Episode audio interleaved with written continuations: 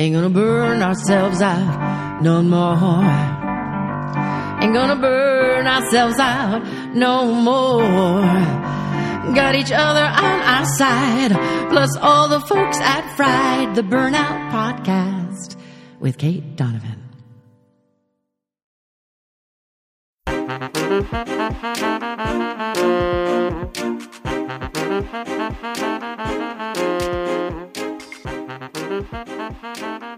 Welcome to Fried, the ultimate guide to burnout podcast. If you've ever been burnt out because of your job, your relationship, or just your life, this is the place for you. We will talk all things burnout by sharing deep stories of personal transformation each week with a new guest who vows to share their stories without leaving out the scary bits. This is raw, honest, and brought to you by acupuncturist and burnout coach Cait Donovan, whose own experiences make her determined to change the current burnout culture.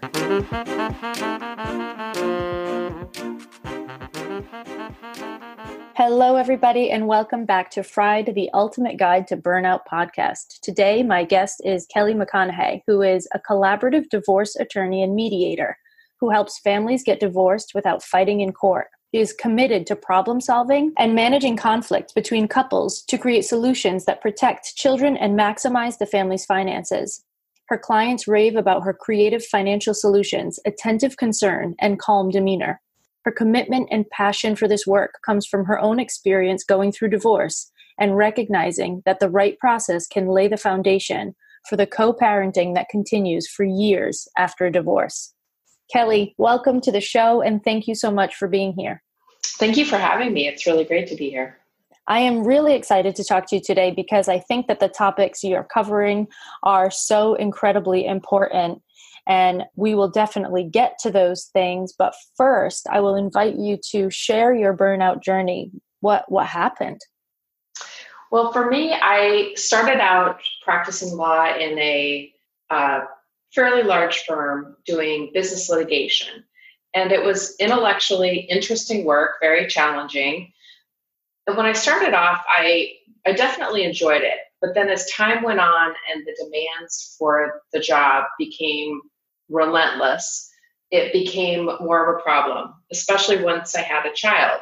So I switched my work schedule to, to part time, and I put that in air quotes part time because part time when you work for a big firm is still more time than what most people do in a full time job. You can't exactly tell a judge, oh, I'm sorry, I don't work on Fridays, or I work an abbreviated schedule.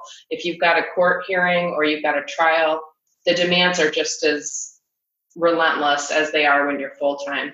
So I reached a point where it just stopped fulfilling me it was interesting and I liked parts of it, but the demands on the schedule just became too much.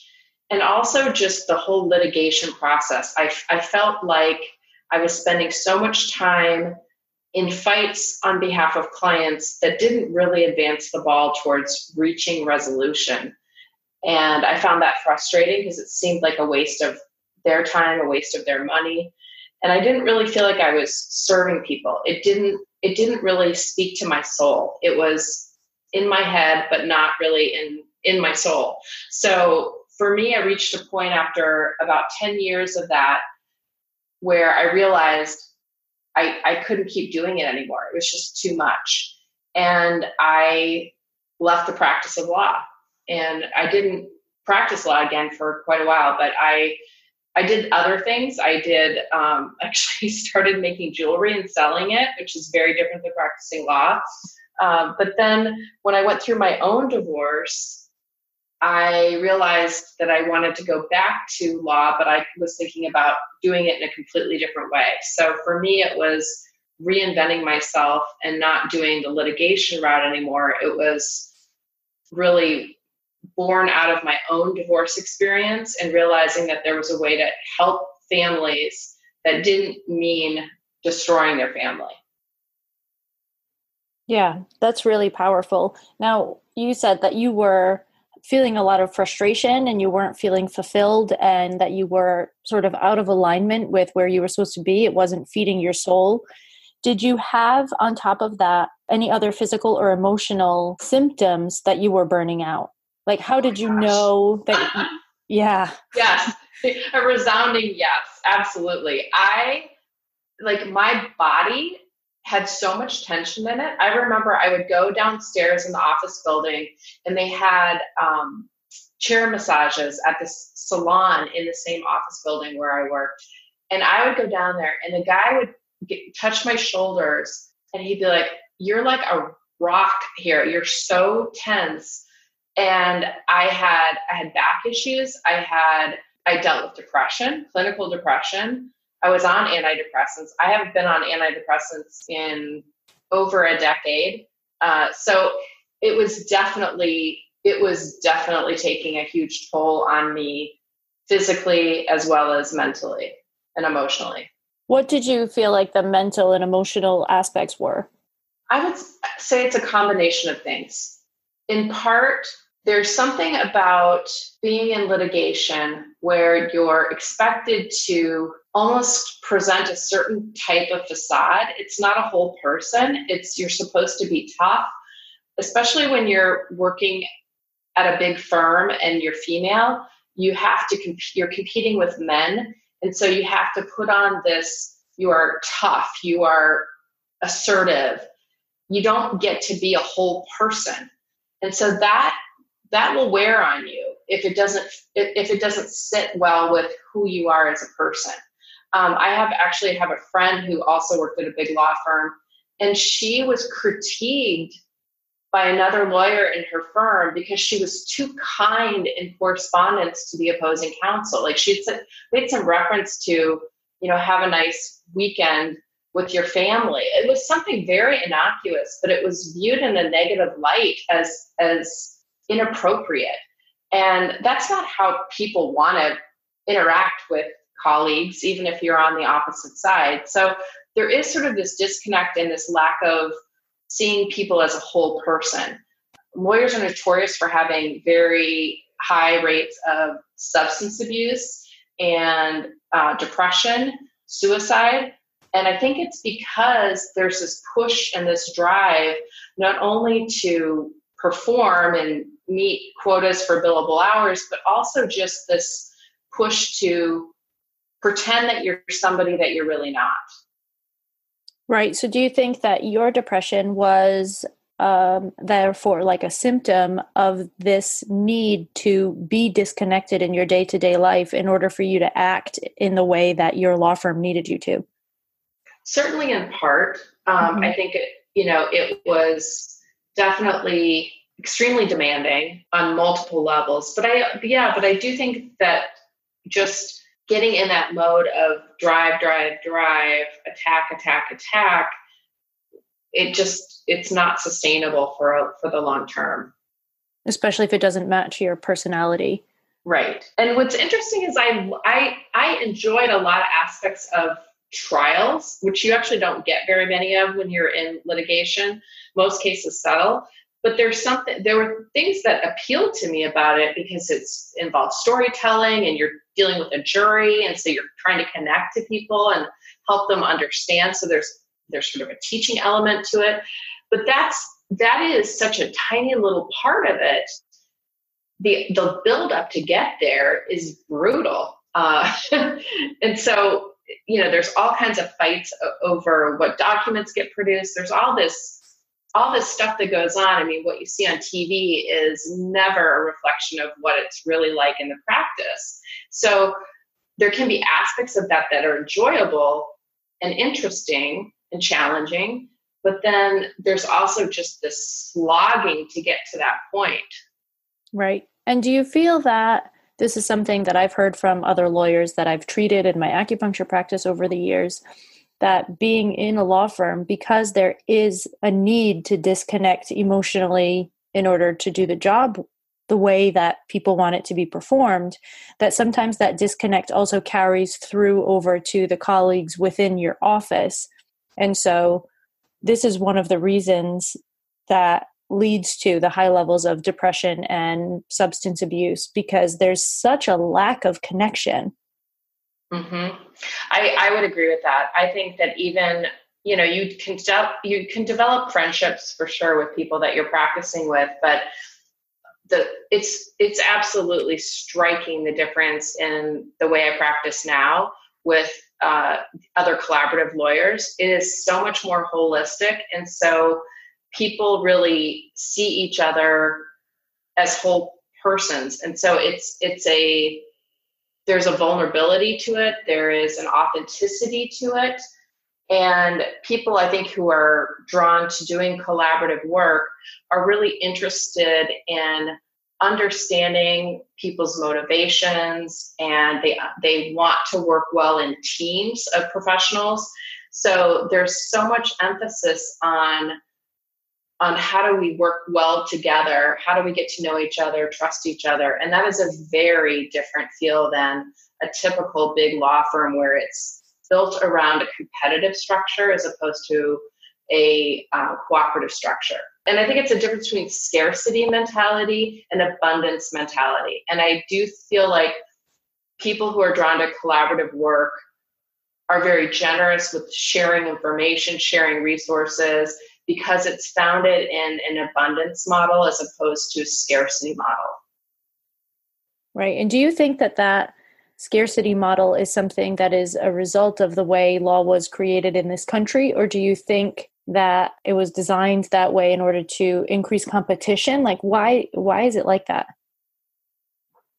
That's a really interesting question. I I've heard a, I've heard this there's this woman who writes a lot and speaks a lot and teaches a lot and collaborative.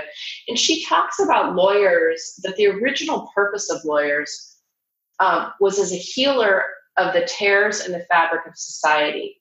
Mm. that's very different than zealous advocacy.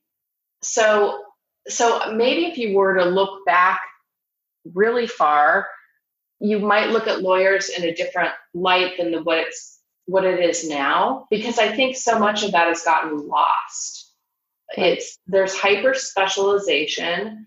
There is a lot of competition. Yeah i that's a that's an interesting question. I think i think the advocacy system tends to reward that kind of behavior um, as opposed to looking for ways to create value and as opposed to looking at win lose looking at win win it's similar to what happened in medicine really. Like everybody started specializing too much. The competition got fierce. Every you know the guy that does the heart forgot about the guy that does the hands. And yes that's so true. And I think that's probably one of the things I really like about collaborative because we work with allied professionals on our team. So we'll work with mental health professionals to work on the parenting plan.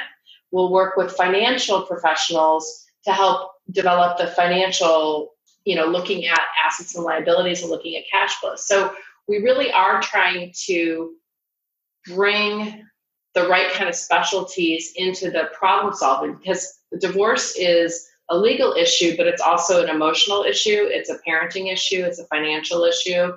So there's all these aspects to it. And so having having a team of different of people with different backgrounds, different training who can work well together can really serve the family in, in a way that just two lawyers really can't. Yeah, and I agree that it's the same with medicine as well. If you have a team of people, if you are going through, for instance, cancer treatments, and you have the person who's doing your chemo, but you have an acupuncturist to support your immune system in the meantime, and you have a mental health professional helping you deal with the mental emotional aspect of going through the process, and you have et cetera, et cetera, and all of these people can work together. It makes the process much easier and better for both sides. I mean, absolutely, for all sides, absolutely. Yes. So, so you went, you got to this place where you were on antidepressants, you had back issues, your whole body was holding tension, you were frustrated, you felt out of alignment, it was all too much, and then you stopped and started making jewelry. yes, did something completely different. I took I took a year sabbatical before I quit. Um, and I did really different things. I actually took a hip hop dance class with a bunch of teenagers. thank God my daughter was young enough that she wasn't mortified. But uh, a few years later, she would have been absolutely horrified. I even did a recital, which was way outside my comfort zone. But I was really just trying to like explore something totally different. And that's when I started taking classes and making jewelry. And I was like, I love this. And so I was doing that for a while. And um, I wasn't, I didn't have some hugely successful business doing that. It was probably more hobby. Yeah. So, so it's a, it's, it was a very different type of endeavor compared to practicing law. When someone meets you and hears you're a lawyer, they're kind of like, oh.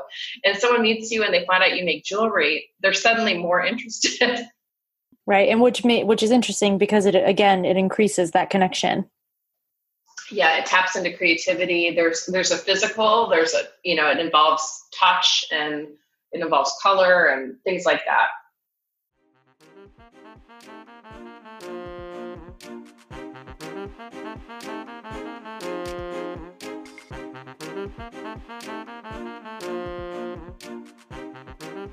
Fried fam, I tell you in nearly every episode that step one of your burnout recovery is blood work. And I know that a lot of you avoid it because it's a pain and because your doctor has told you that everything is quote unquote fine. And they refuse to test all the things that you think you need. What if I told you that you could test what you want, when you want, from your home with just a couple of drops of blood? SiPhox Health allows you to do just that. You can buy tests as one offs or join a membership. Either way, you can test and track your results to help you make decisions about your burnout recovery journey. Get 10% off any membership, subscription, or one time test kit right now. Go to siphoxhealth.com forward slash fried for your discount. That's S I P H O X health.com forward slash fried.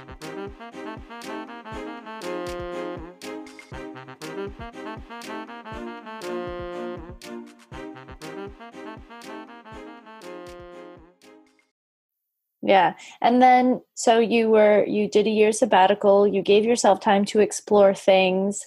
And when did the divorce happen? My divorce happened probably a few years after I had stopped practicing law.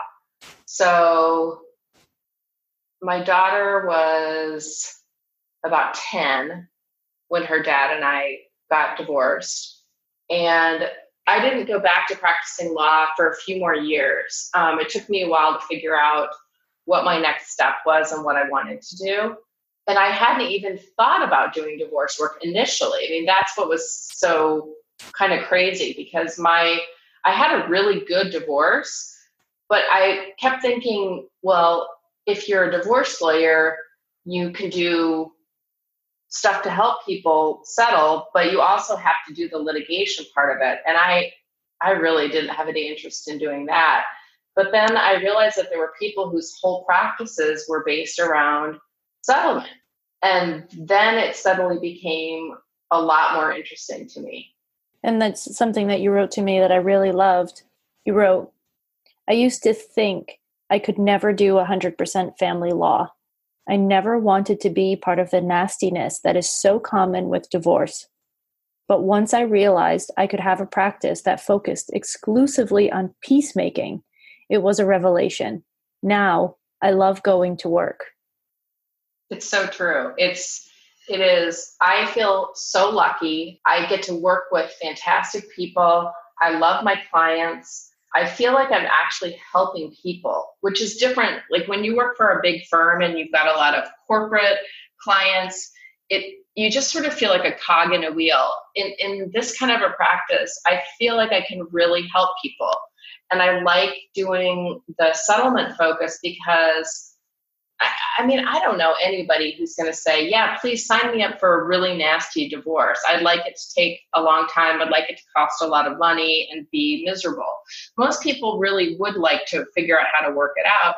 It's very challenging, though, because it is so emotional and it taps into people's core fear place because you're talking about people's money, which is a survival thing. You're talking about people's children, which is absolutely fundamental to them. So you're really dealing with issues that are deep within people's identity. And so maneuvering through the conflicts that come up because of that is incredibly challenging, but also very rewarding when you can do it in a productive way. And when you get to work with other professionals who are equally committed to that, you have the opportunity to enjoy that work, even though it's it is hard. It's challenging. You're you're accompanying people on a very difficult journey, but it's very rewarding. And how did you figure out that you wanted to go there? See, what I hear from people that are burnt out, you had it sounds like you had some time that you could use to sort of try some stuff out, figure some things out. There was some space for you. But how did you come around to actually figuring out what was going to work for you? Because I think this really holds people back often. Mm-hmm. Yeah, I, I know what you're saying. I think it's a lot of, uh, it's so much self reflection in terms of understanding what a person, what they like, what their skill sets are. I'm a big list maker, so I am a big proponent of you know, brainstorming and making lists on what do I like about this or what do I not like about this to kind of find my path. Um, so I think that's a that's a tool. Certainly, you know, working with a coach, working with a therapist, those kinds of things are helpful in it's that's I think it's really being able to connect deeply within yourself to know what fulfills you and then looking for the right kind of tools to help you understand where your strengths lie, um, where you might be able to get education to help with that. I mean, before I made the leap into opening my own firm, I did the collaborative training. I, I went out of town to like a three day training in the collaborative model because I thought I need to see if I actually do like this and, right. and how, how it sits with me. So I did that before I made that leap. But I went and I was like, oh my gosh, I love this. And so I was very excited to get started on it. But you know, that was just taking taking a chance on taking a class in it to see how I liked it. Right. So you had to try it on a little bit. Yes. Yes. I also talked to some people who had the same kind of practice that I was looking at. And I wanted to find out from them what their life was like, what they liked about their practice, what were the challenges so I could hear more from somebody who was already doing that and see if that aligned with what I wanted to do. Right. And did you over the course of this process you said, you know, for people that a coach is sometimes useful, a therapist is sometimes useful. Are these all these the list making and the self-reflection and the brainstorming are these things that you did as part of a personal growth thing by yourself or did you use the support of a coach or a therapist? I I have I've done a lot of therapy in my life. Um, I'm trying to remember. Yeah, I, I I'm yeah I'm pretty sure I was seeing a therapist at that time when I was making that decision. Um, some of these are you know I read a lot of books and I I you know now you can read things online but I, so some of these are not necessarily tips that i got from a therapist i think it's just i've always had this desire to understand myself and know myself better and so that's driven me a lot. Um, and I'm I actually work with somebody now who has helped me so much with really deeply connecting to myself. And it it makes my work better. And like I'm, i do a better job with my clients because of that work that i'm doing. And it has boosted me with just focusing on my business and creating the kind of life that i want overall like big picture. So i, I do think there's I think there's a lot of value in finding the right helpers along the way, people who can give you guidance. Yeah. And that's an interesting topic as well. Like what what how do you know that you found the right helper? Probably a gut level feel. I'm yeah. a believer in following your gut and I tell that to people when they're interviewing me as a potential lawyer. I'm like, look, if we're not a good fit, it's fine. And sometimes it's just there's a chemistry and you can't describe it. It's kind of like dating people. You you can't always make the perfect list and say does this person check the box. It's do you resonate with them? Do you do they do is what they're saying does it align with you? Do, are things sparking within you when you talk with that person? So, so a lot of it's just feel. Yeah, I totally agree. I wrote an article once about how to choose an acupuncturist, and the first three points were about does their vibe feel good to you? Yeah, I think that's so important. And I, I think people, forget that they can trust that. You know, you walk it if you walk into an office, you know, how does it make you feel? Like how do you feel? I even do that with clients when they're trying to decide on settlement options. I'm like, let's say they're trying to decide should I keep the house or not keep the house? And I say just sit here for a minute and just kind of close your eyes and how does it feel in your body to think about being in the house versus moving somewhere else. I mean, I, I do think we we disconnect from that a lot of times, and there's a lot of wisdom. Our bodies often know things before our mind even does, and I think there's a lot of wisdom there to tap into. I've, this has come up very often through the conversations that I've been having with people around burnout and around recovering from burnout and around making decisions in their lives is getting out of the head and getting back into the body. That has come up so many times. Is that something that you find yourself doing on a day to day basis as well in your own life? Absolutely. I do one on one Pilates twice a week, and I have done it for years. It is, I call it my 401k for my body because I've been watching my parents get older and having orthopedic issues. So I'm, I, I want to take care of my spine like you wouldn't believe. So but it also there's that deep connection. I know people who do yoga have the same thing. It's that deep internal connection where you're in your own body and there's a meditative quality to it to be connected like that. So absolutely that is something that i believe is so important. So your journey like a few others that i've heard so far ended up back in a place that was still based on the knowledge that you knew you loved from the beginning, but with a little bit of a different tilt. Yes. Right. So now, when you're using those skills, but you're in a different environment, what is the difference between how your body felt and how your body feels? Oh, wow. I mean, it was, it's, it's, when I think back to what my body was like when I was practicing at the big firm. I, I can't even believe I lived like that. I mean, I I had such tight muscles all the time. It would feel like someone was stabbing me in the area in my upper upper back sometimes. I was so locked up and disconnected. I actually I, I can't even imagine living like that anymore. I mean, it's it's night and day. I now I feel like there's a lot more fluidity of movement, and if I start to get tight somewhere, it's usually a good indicator. Oh, I better pay attention to this. Like, what is my body telling me? Like, what do I need to pay attention to? Because sometimes it's it's more than just I've been sitting at a desk too much. You know, it's it's a it's an emotional thing that I need to pay attention to. So I definitely think that the body is a great communicator. I totally agree. The first online course that I created was called Listen Up Your Body is Speaking. Oh my gosh, that's amazing. I the first the first time I really understood it was working with a therapist who did body work as part of the therapy. Oh, wonderful. Yeah, so she would just like touch like I would lay on a massage table with my clothes on and she would just touch like my muscles. It wasn't a massage, but it would like bring up emotion. And I, I was so surprised by it initially because I didn't have a very good connection. So I think that was my first opening to wow, there's so much information in here uh, that I need to be paying attention to. And so as you start to release it, it's like releasing layers of information. And I, I think it's very important.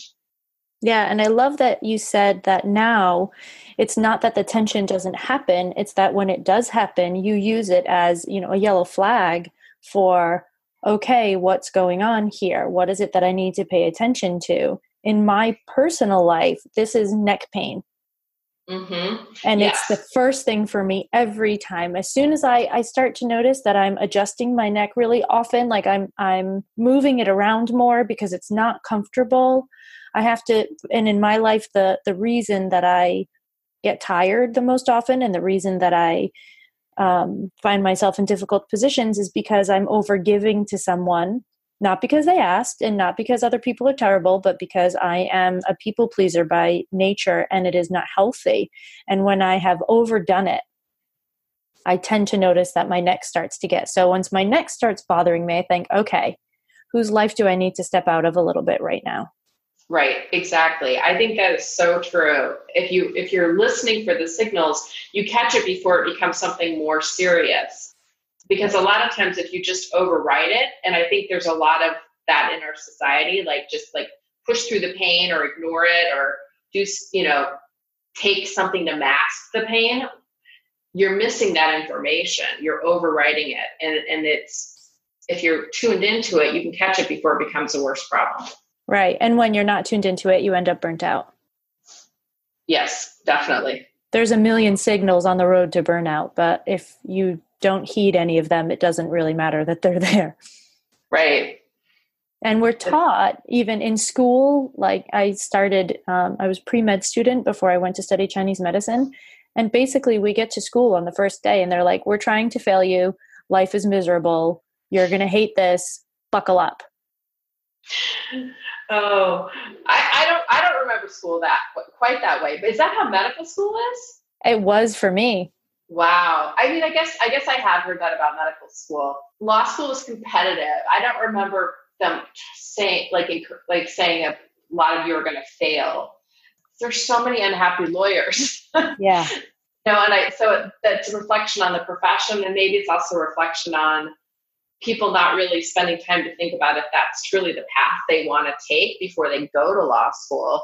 But well, and I think it's impossible to know really because you never really know anything for for real unless you've actually done it, and you can test in your body if you felt you know more expansion or you felt constriction. You don't know until you get there. You have to. You don't know if the dress is going to look beautiful until you try it on. It's the same. With jobs. So you have to follow i think the thing that is that makes you feel curious and the thing that makes you feel excited. But you didn't know that you were going to end up where you are today. And thank goodness you studied law because you're in this beautiful place. It just you had a little bit of a winding road to get there.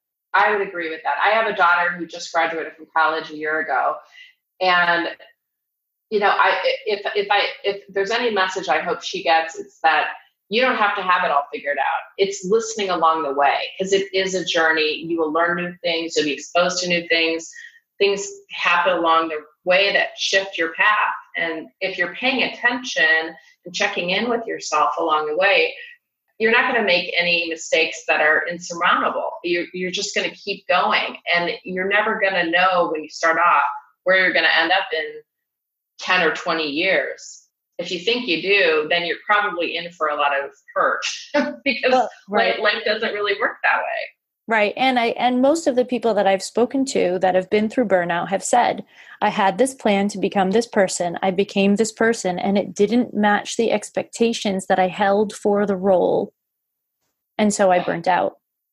Yes. If you think it's going to fulfill you and then you get there and it's like, uh, this really isn't it, isn't what I was hoping for, then you're not oh, you're not really in sync with yourself, and so it it's not sustainable.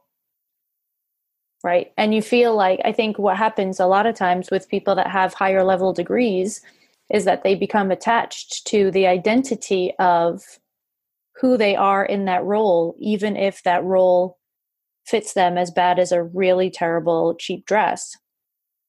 That's very true. I actually think that my my sabbatical where I did all these things that are completely different than law really helped with that because I think I it was very hard for me to envision who I was outside of being a lawyer. I was very driven, I was achievement focused up to that. And so pushing myself to try things that were completely out of the box, that were not my skill set, that were a lot different allowed me to open up my mind to other ways of seeing myself, which is an important part of that. The way that Catherine and I were connected is because we're both a part of this online community.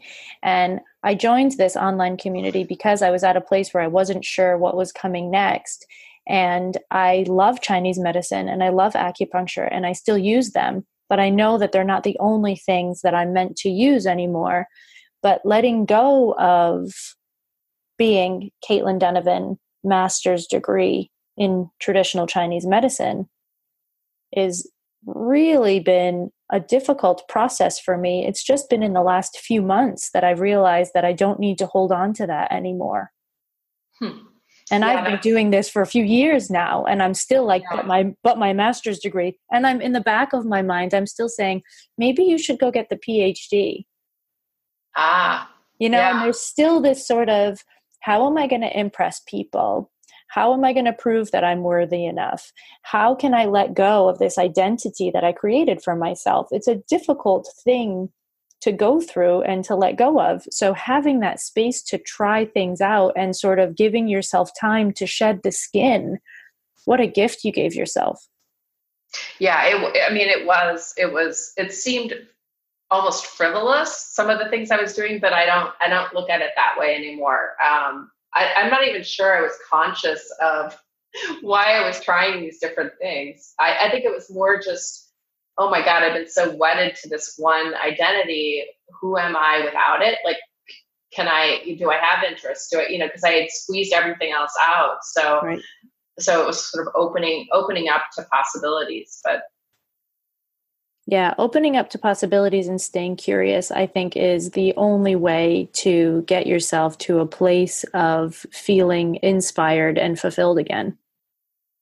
Yes, I agree with that. And the more, I think, the more deeply you connect to yourself, the more energy you have. I think one of the problems with burnout is that it saps you of energy and you and you feel so overwhelmed you don't know like how could i even like look at something so for me i was in that bad space and i just had to up and quit. And I realized for some people, they, they for whatever reason, they just can't do that. And it's a, it's kind of an extreme reaction. And I don't think that's the only way to get there. I I think that if I, had I been more connected to myself, I maybe could have gone about it in a different way. But I think back then, when I look back at my who I was back then, I was I was not uh, very connected to myself. That was that's definitely been part of my journey since then right? So, if the journey had looked different, if you had been more connected to yourself, what do you think would have been different? I think I would have been more open to alternatives right out of the gate instead of just thinking, oh, I just have to quit being a lawyer. I don't think that I had to quit being a lawyer because I, now that I've gone back, I see that. But in my head, I couldn't even figure out a way. I, I just couldn't. This conversation yeah. already has been I feel really powerful because you were able to share parts of your story that will hit people in a pretty raw spot, I think. I'm glad to be of service because I do feel like I have been through a lot and I know what it's like to be in that burnout phase and trying to figure out how do I get to a different place where I feel better about balance in my life. Yeah. So if you had one thing that you would tell somebody, somebody sitting in front of you, they're totally burnt out and they don't know what the the next right step is, what would you say to them? Find ways to connect to yourself. Build your internal foundation because then you will have that strength internally to know what you like and what you don't like and find your path. But it you're not going to find the answer outside of yourself. You're going to find it within yourself. That's beautiful. Kellie, I loved that. Well, thank you. I was it's really great to talk to you. I love what you're doing. Thank you so much. Um, you guys, that was a wonderful conversation that we had with collaborative divorce attorney and mediator Kellie McConahay. And what I want you to take from this, in addition to anything that resonated with you during this talk, is that small steps are absolutely necessary. Connecting with yourself is absolutely necessary. And if you're not sure, take the time to explore. These are the most important things that I feel like came out of today at this moment in time. I will include Kellie's information in the show notes. So if you happen to be someone who is in need of her services, you will be able to find her. And if you found this podcast useful, please share it far and wide with your friends and family and anyone who could use it. There are lots of burned out people in this world and they are waiting for a sign that they can change things. This is it. Thank you so much for listening, and I will talk to you next week.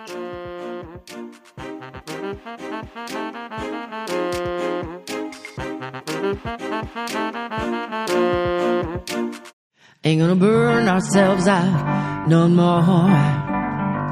Ain't gonna burn ourselves out no more. Got each other on our side, plus all the folks at Fried, the Burnout Podcast with Cait Donovan.